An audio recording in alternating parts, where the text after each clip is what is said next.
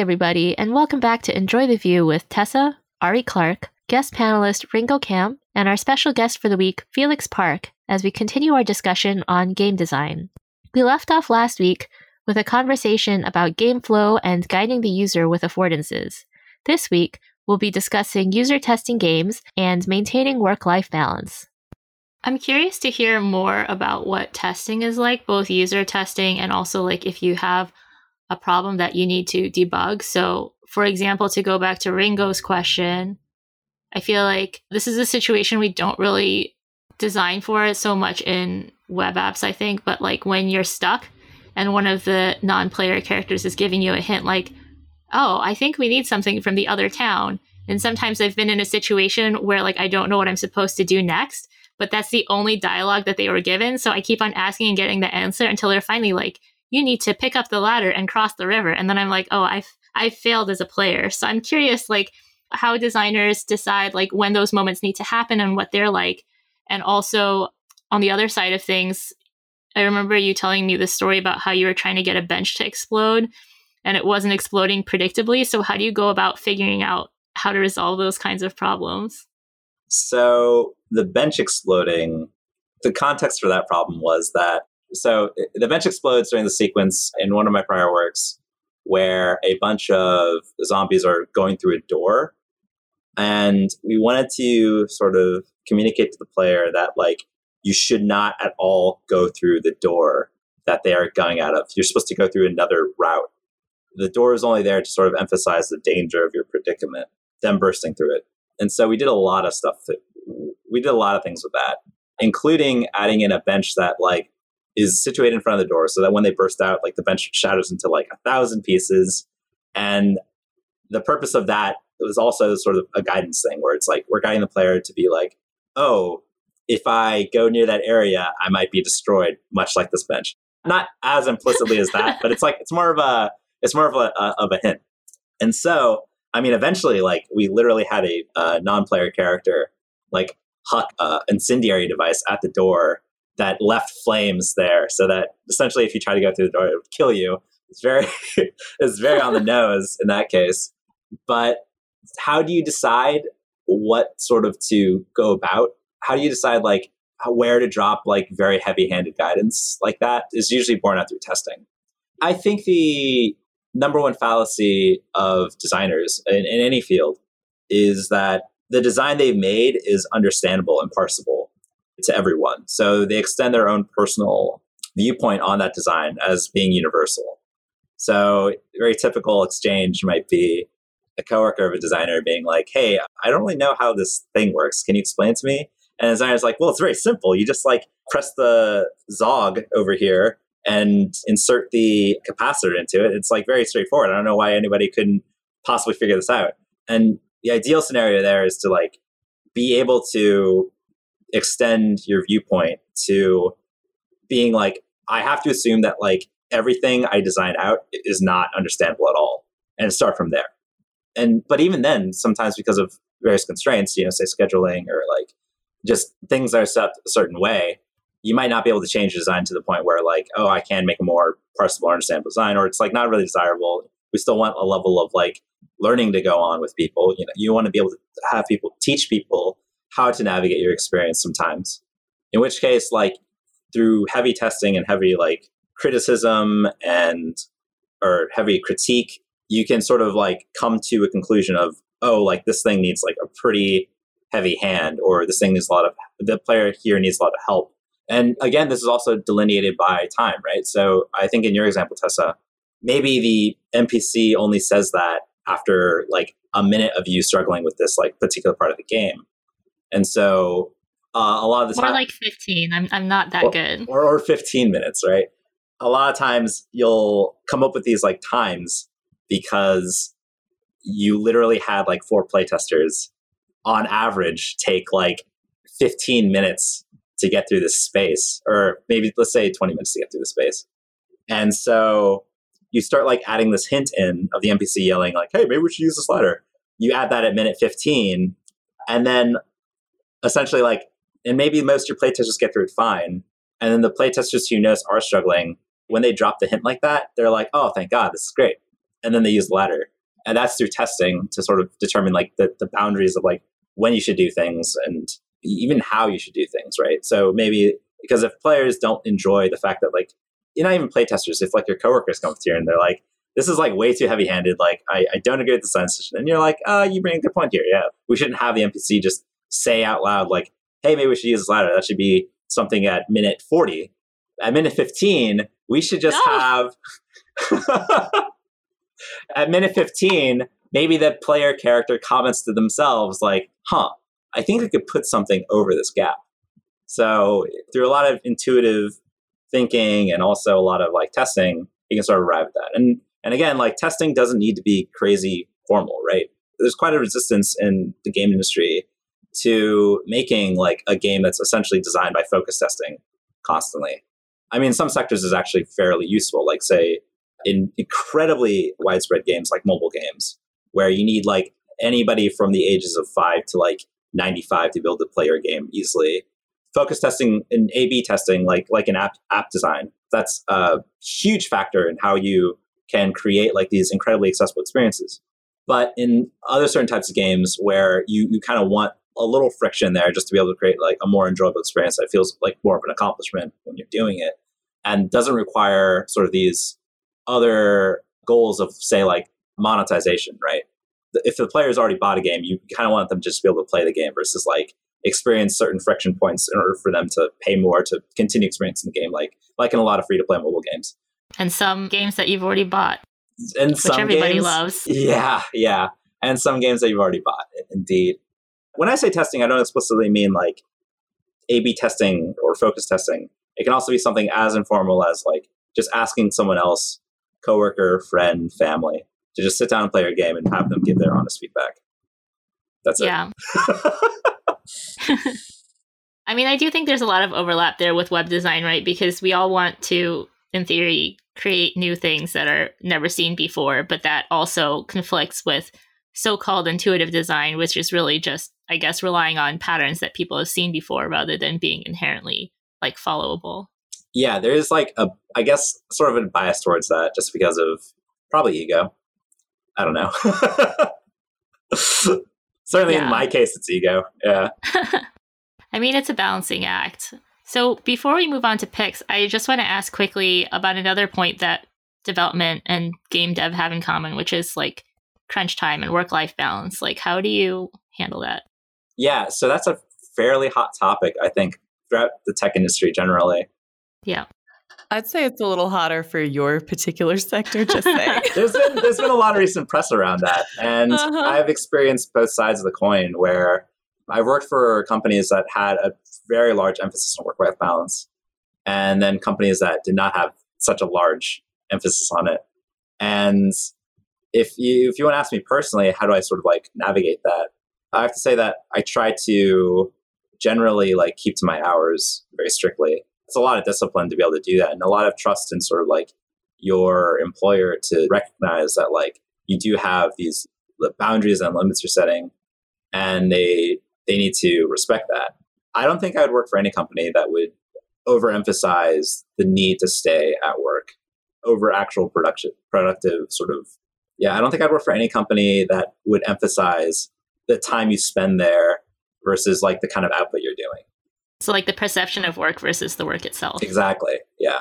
Even companies I work for that have respected that for the most part, even they have maybe a, a culture of peers looking at people who are leaving early or who have done their hours, but you know, like are not staying until like 10 p.m. Where they're like, ah, yeah, it's kind of like the perception is like they're not doing their stuff as rigorously. But essentially that doesn't really matter as long as like your lead or your or the person you're directly reporting to has that understanding with you and, and management also has understanding that like yeah the hours don't equal like work output. But yeah it's like a constant struggle though. I mean like i have done even even on my latest work i've done overtime. But for what i what i do uh, nowadays tools programming part of my decision to go into tools programming was because i wanted to have less of an emphasis on needing to meet really strict deadlines. And by tools, you mean internal tools, right? Internal tools, yeah. So development tools meant for other fellow game developers in order to make their jobs easier. but yeah, there's like a lot less emphasis there on meeting like very strict deadlines. It's more about a work in constant progress versus like hitting milestones, which I personally I appreciate. And that's kind of what also attracted me to it, as well as like the challenges inherent in in designing and implementing tools for your peers, which is its own like really incredibly fulfilling beast. Nice. So, Felix, where can people find you on the internet? I have a Twitter. It is uh, Felix, U H Felix. It is what you say before you want to talk to me, usually. just one uh, right? Not uh uh. No, no, it's not. It's just uh. It's not just uh or uh uh. It's just a. You're uh, like, it's uh, uh, Felix. uh, Felix. Uh, Felix. And with that, it's time to move on to this week's picks. Ari, would you like to go first? Yeah, I uh, I royally screwed myself because we did a special episode this week and I blew both picks for this week on that. So I'm actually going to go with a a little more abstract pick, and that's quitting a job you're unhappy at.